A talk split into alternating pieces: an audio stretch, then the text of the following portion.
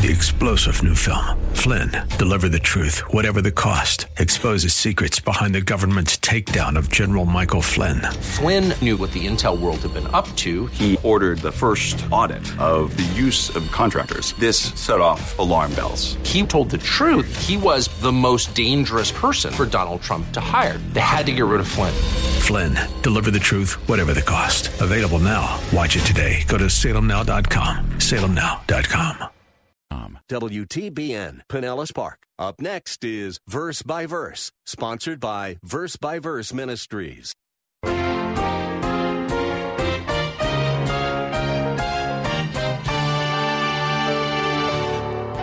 Michelle and I years ago had a dear friend who believed that Christians should never get depressed. Then her thinking was, as I recall, because Christ was living in them, if Christ lives in you, then you are immune to depression. That, that was her thinking. Well, that's, you know what, that's bad theology.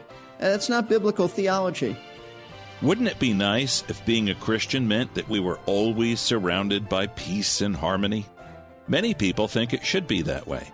Some even pretend that it is and live in a state of denial every time something bad happens. You ask them, How are you? They always answer, Fine, even when everything is really falling apart. Here on Verse by Verse, Pastor Steve is the teaching pastor at Lakeside Community Chapel in Clearwater, Florida. Pastor Steve is starting a series today that will teach us about the God who comforts the depressed. We really need to hear this. Some of us are more desperate for this encouraging teaching than others. You may feel deeply the pressure of life as it closes in around you. You might even feel guilty or afraid. This message is for you. We're really glad to share the Word of God with you today here on Verse by Verse. Here's Pastor Steve. I'd like you to open your Bibles, please, to 2 Corinthians chapter 7. We continue our study of this wonderful book, and this is, this is just precious. This is wonderful, and it will be very, very practical and very relevant for us. But 2 Corinthians chapter 7, beginning at verse 5. For even when we came into Macedonia, our flesh had no rest, but we were afflicted on every side, conflicts without, fears within.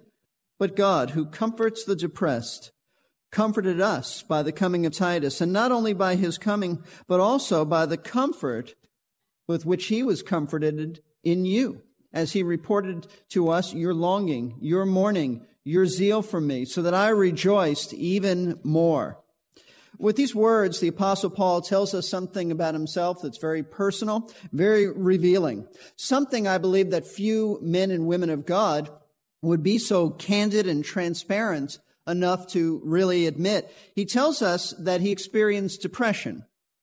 Verse 6, he says that God who comforts the depressed. In this context, the depressed one he's talking about is himself. He's saying, God comforted me, and the thought here is God encouraged me, God strengthened me. It isn't the comfort of sympathy, it's the comfort of strength and encouragement.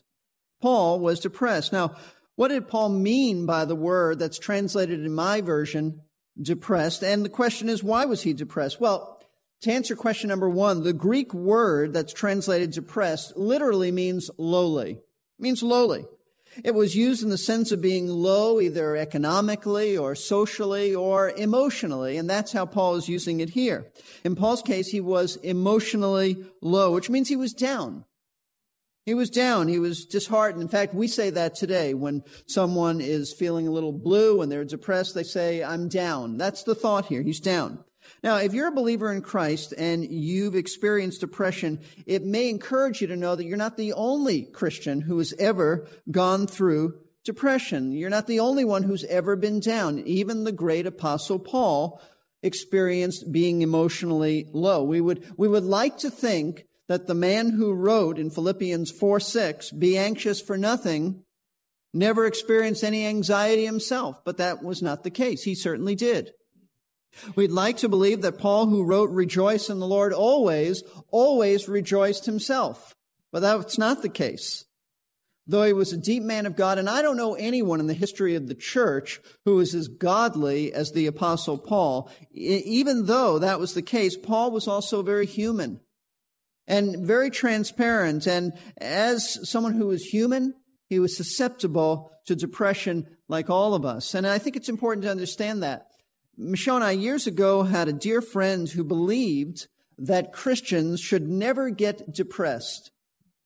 That's what she believed. And her thinking was, as I recall, because Christ was living in them, if Christ lives in you, then you are immune to depression. That, that was her thinking. Well, that's, you know what? That's bad theology. That's not biblical theology. And you know what happened to her? Sadly, towards the end of her life, she fell into a state of, of really being depressed. And this did not compute with her theology. So on top of being down, she actually became more depressed over her depression. It was a, it was really a very sad situation, but I say this so that you would, you would understand and grasp that it's important to realize that believers in Christ, even the most spiritually minded believers, are not immune to being down and being depressed at times. Charles Spurgeon, that great preacher and great man of God, once said this, I am the subject of depression so fearful that I hope none of you ever get to such extremes of wretchedness as I go to. That was said by Spurgeon. On another occasion, Spurgeon said this, although my joy is greater than most men, my depression is such as few can have any idea of. Spurgeon said that. So if you, you want to keep in mind, having said that, that there is a difference between being down emotionally and being in despair. Paul was not in despair. What does it mean to be in despair? When you're in despair, you have no hope. You're disillusioned. Your view of God is, is warped. You, you see God as weak and, and too impotent to care for you and handle your problems. That certainly was not where Paul was at. So we don't want to misunderstand that. Paul, and we want to keep this in mind, did not say, I am so down I can't see God. That wasn't the case at all. Because remember, in this passage, Paul simply didn't state that he was depressed. He said God is the one who comforts the depressed. Paul knew victory. Paul was brought out of this. In other words, God brings us out of depression by encouraging us when we're down. So being a believer in Christ doesn't make us immune from being down. And Paul was going through one of those down times in his life. In fact, it was quite serious. He was very, very down. So the question is, why?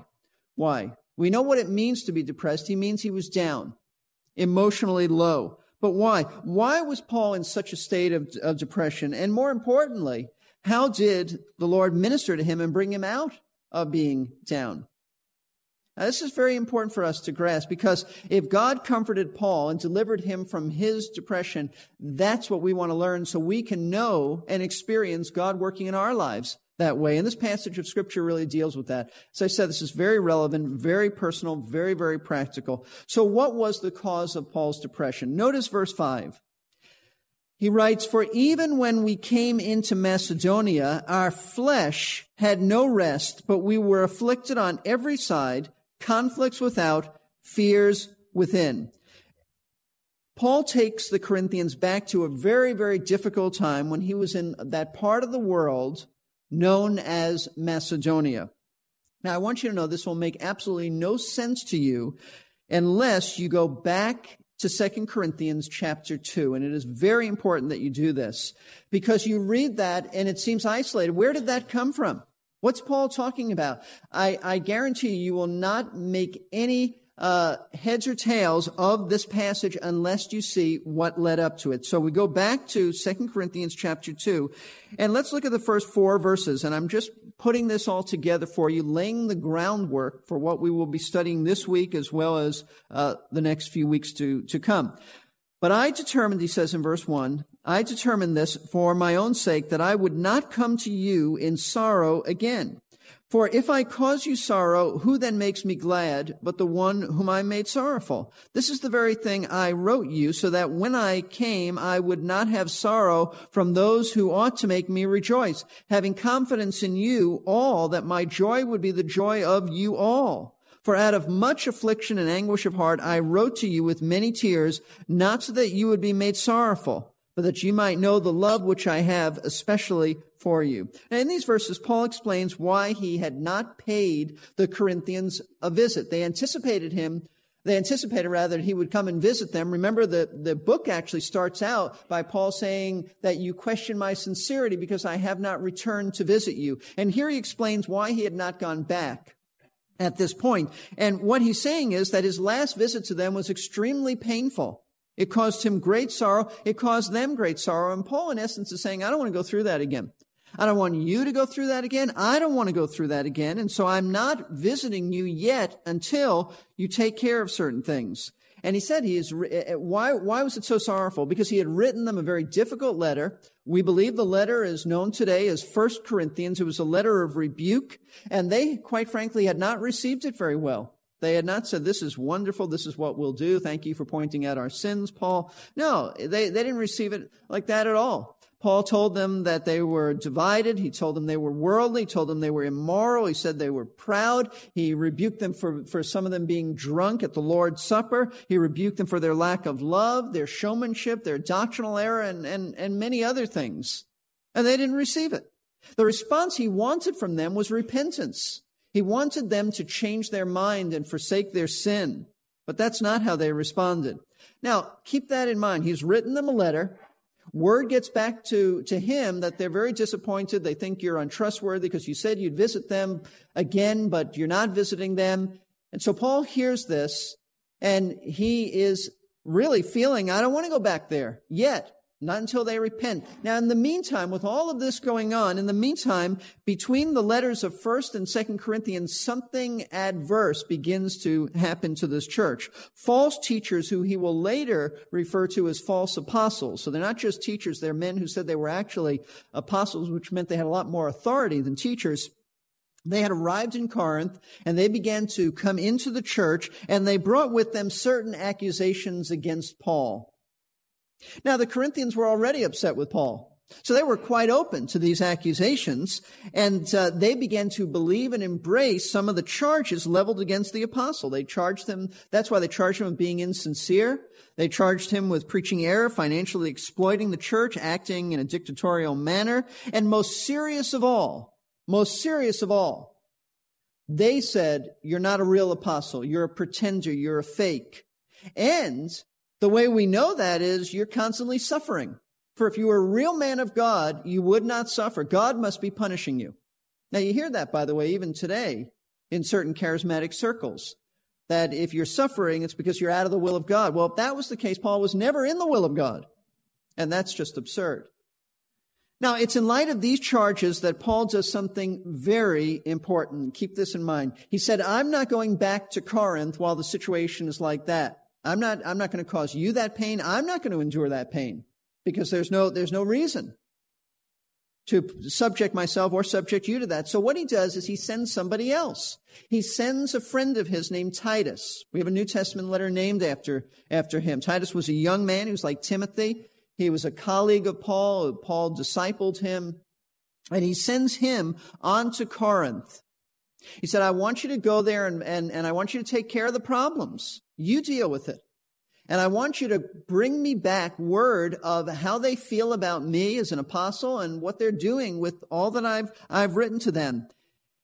And Paul said that, and this was a prearranged situation, that when you return, I will meet you in a city named Troas. Troas was in the northeast corner of Asia Minor, which today would be modern day Turkey. I'll meet you there and I want you to give me a report of what's going on. What's the result? What's the outcome of your visit with the Corinthians? Their response would be critical to Paul's ministry, and I don't think we quite grasp this, and, and I've not emphasized this enough. I think what's going on here is, and this is why Paul was so down, because if the Corinthian church rejected Paul as an apostle, it would jeopardize his entire ministry. Jeopardize his entire ministry.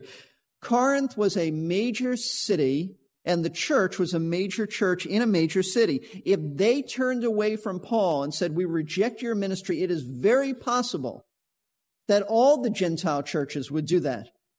At least that Paul's, Paul's credentials as an apostle would have been weakened. And that's what's at stake here. We, we could say in one sense that his whole apostolic ministry and credibility is at stake with what Corinth does with him. Corinth was one of the earlier churches and a major church in a major city. If they reject him, it could spread. That's why Paul is so down. As I said, we could say in one sense his entire ministry hinges on the report that Titus is going to bring to him at Troas.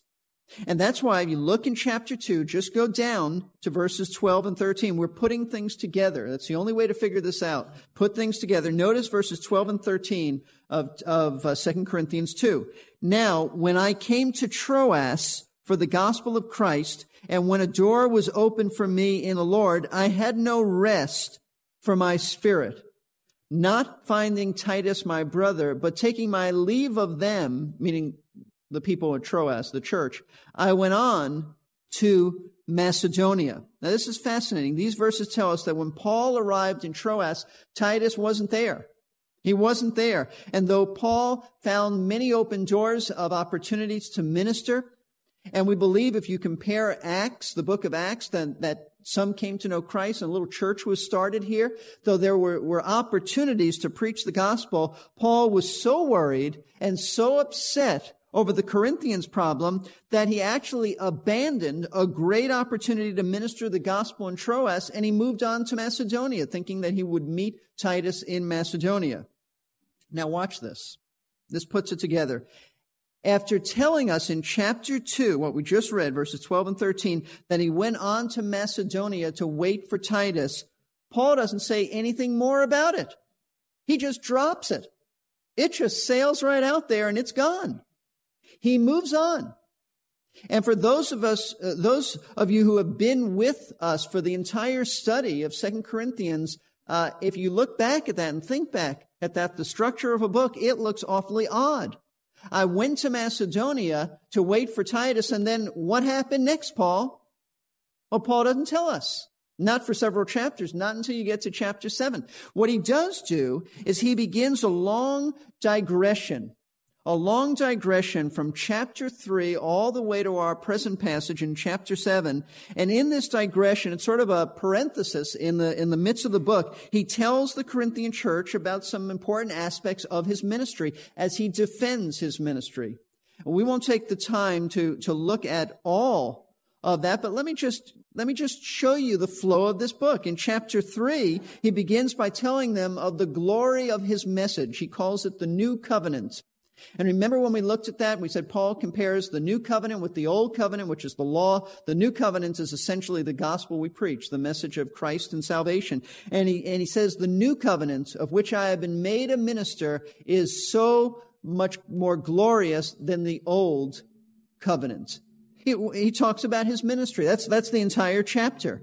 The glory of the new covenant ministry. In chapter four, he tells us how he carries out this glorious ministry. In other words, if the message is so wonderful, then it must have, uh, my life must be in order that I carry it out properly. That's why in chapter four, Verse 2, he says, But we have renounced the things hidden because of shame, not walking in craftiness or adulterating the word of God, but by the manifestation of truth, commending ourselves to every man's conscience in the sight of Paul. Paul says, I have a glorious message and I try to live a life that reflects that message.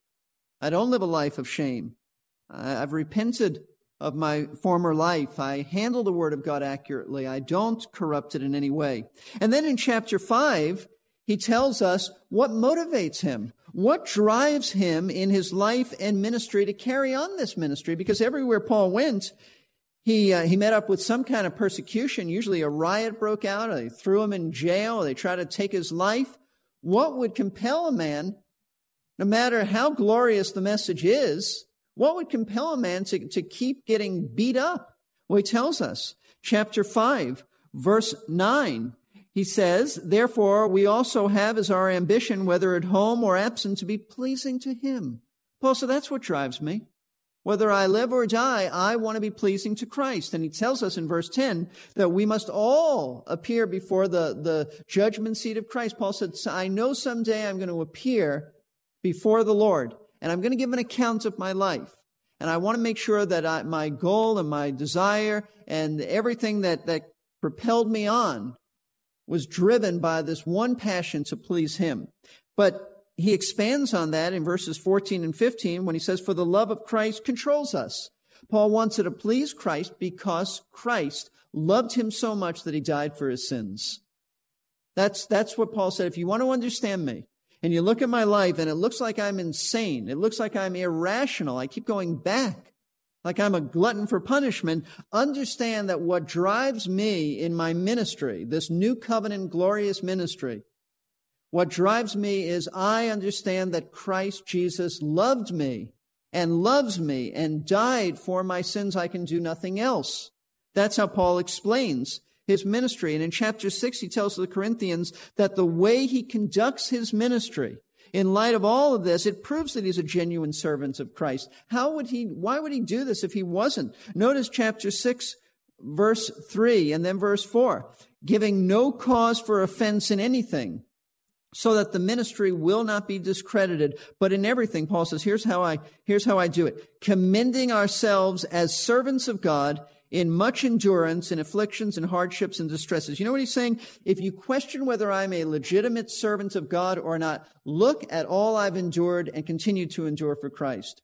Why would I do this if it wasn't because of Christ himself? If I wasn't a legitimate servant, why would I pretend there's a, there are a lot easier things to do in life than claim to be a servant of Christ and get beat up? That's his point. That's his point. And in light of being a true servant of the Lord and a true apostle, Paul then says to them, if that be the case and I am your apostle, then I want you to know I love you. Won't you open your heart to me? That, that's what chapter 6 is about, verse 11 and following. Our mouth is spoken freely to you, O Corinthians. Our hearts, uh, our heart is open wide. And he says in the next few verses, but, but yours is not open to me. You don't love me like you should, like I love you. Now, having said that, follow me now. It is only after presenting all these various aspects of his ministry to defend himself that Paul finally, in chapter 7, verse 5, resumes the account of waiting for Titus in Macedonia. That's why we read in verse 5, it really picks up the story from chapter 2. For even when we came into Macedonia, you go, where, where did that come from? He's still back in chapter 2. It's where he left off. Our flesh had no rest but we were afflicted on every side, conflicts without, fears within. He picks up the story, and you know what? Paul, sad to say, is still in the same sorry state of anxiety and depression that we left him in chapter 2. Nothing changed when he got to Macedonia. Listen, he was a depressed apostle in Troas. He moved on to Macedonia, and he was still a depressed apostle as he waited for Titus to show up he is still in the same miserable state that we left him in chapter 2. He tells us in verse 5, he had no rest, or his flesh rather had no rest. Back in chapter 2, he said, my spirit had no rest. Basically, it means the same thing. I think it's just very synonymous. But his meaning, the meaning of it is this, that he had no relief from troubles or pressures. Constant, constant pressures, constant troubles and conflicts. Now, what kind of troubles and conflicts? Look at verse 5 again. He says he had external conflicts and internal fears. In other words, he had problems coming to him from outside sources, outside himself. But he also had his own fears that were arising and troubling him from within. So he felt attacked from outside, attacked from inside. It was constant. What were the external conflicts? The external conflicts probably refers to persecution. This word in the Greek language actually means quarrels and, and fightings. So it may very well be that Paul is referring to verbal conflicts. It, it could be that he's also referring to physical persecution, and perhaps it's both. Conflicts from unbelievers who oppose Paul in the gospel. Remember, Macedonia was the area of the, of the world where the Philippian church was and the Thessalonian church was. And the last time Paul was there, they drove him out of town. The last time he was at Thessalonica, he was driven out of town, and that's why he went to Berea. And he actually told the Thessalonians, Satan hindered us from coming back. So there was really warfare there. Secondly, with the Philippians, the last time he showed up there, they threw him in prison. That's Acts chapter 16. So there would have been Paul's enemies waiting to attack him again. The old invitation hymn, Just as I Am, takes the expression from today's passage Fightings within and fears without. O Lamb of God, I come. Nobody said that life got easy when you became a Christian. If they tell you that, they are deceiving themselves and you. There will be conflicts and pressures and trials in our lives if we live for Jesus. This message and many others are available on our website, versebyverseradio.org. Call us at 727 239 0306 if you are in need of help or if you want to start getting regular information from our ministry. If you would like, you can donate to this ministry by calling, sending a gift through the mail, or you can even give online. For Pastor Steve, this is Jerry Pruden inviting you to listen next time on Verse by Verse. You've been listening to Verse by Verse, sponsored by Verse by Verse Ministries. This program was pre recorded. To learn more, including how to donate to this ministry, visit versebyverseradio.org. That's W262CP. Three star general Michael J. Flynn, head of the Pentagon Intelligence Agency, knew all the government's dirty secrets. He was one of the most respected generals in the military. Flynn knew what the intel world had been up to. He understood its funding. He ordered the first audit of the use of contractors. This set off alarm bells. The explosive new documentary, Flynn, Deliver the Truth, Whatever the Cost, uncovers the facts behind this scandal. Flynn told the truth. He was the most dangerous person for Donald Trump to hire. I find out the worst enemy that I'm going to face in my life is right here in America. They took my assessment and they wanted me to change it. And I was like, I'm not changing it. They had to get rid of Flynn. With in depth interviews, archival footage, and never before seen personal records of the man behind the headlines. I just felt like I was drowning. Flynn, deliver the truth, whatever the cost. Available now. Watch it today. Go to salemnow.com. Salemnow.com.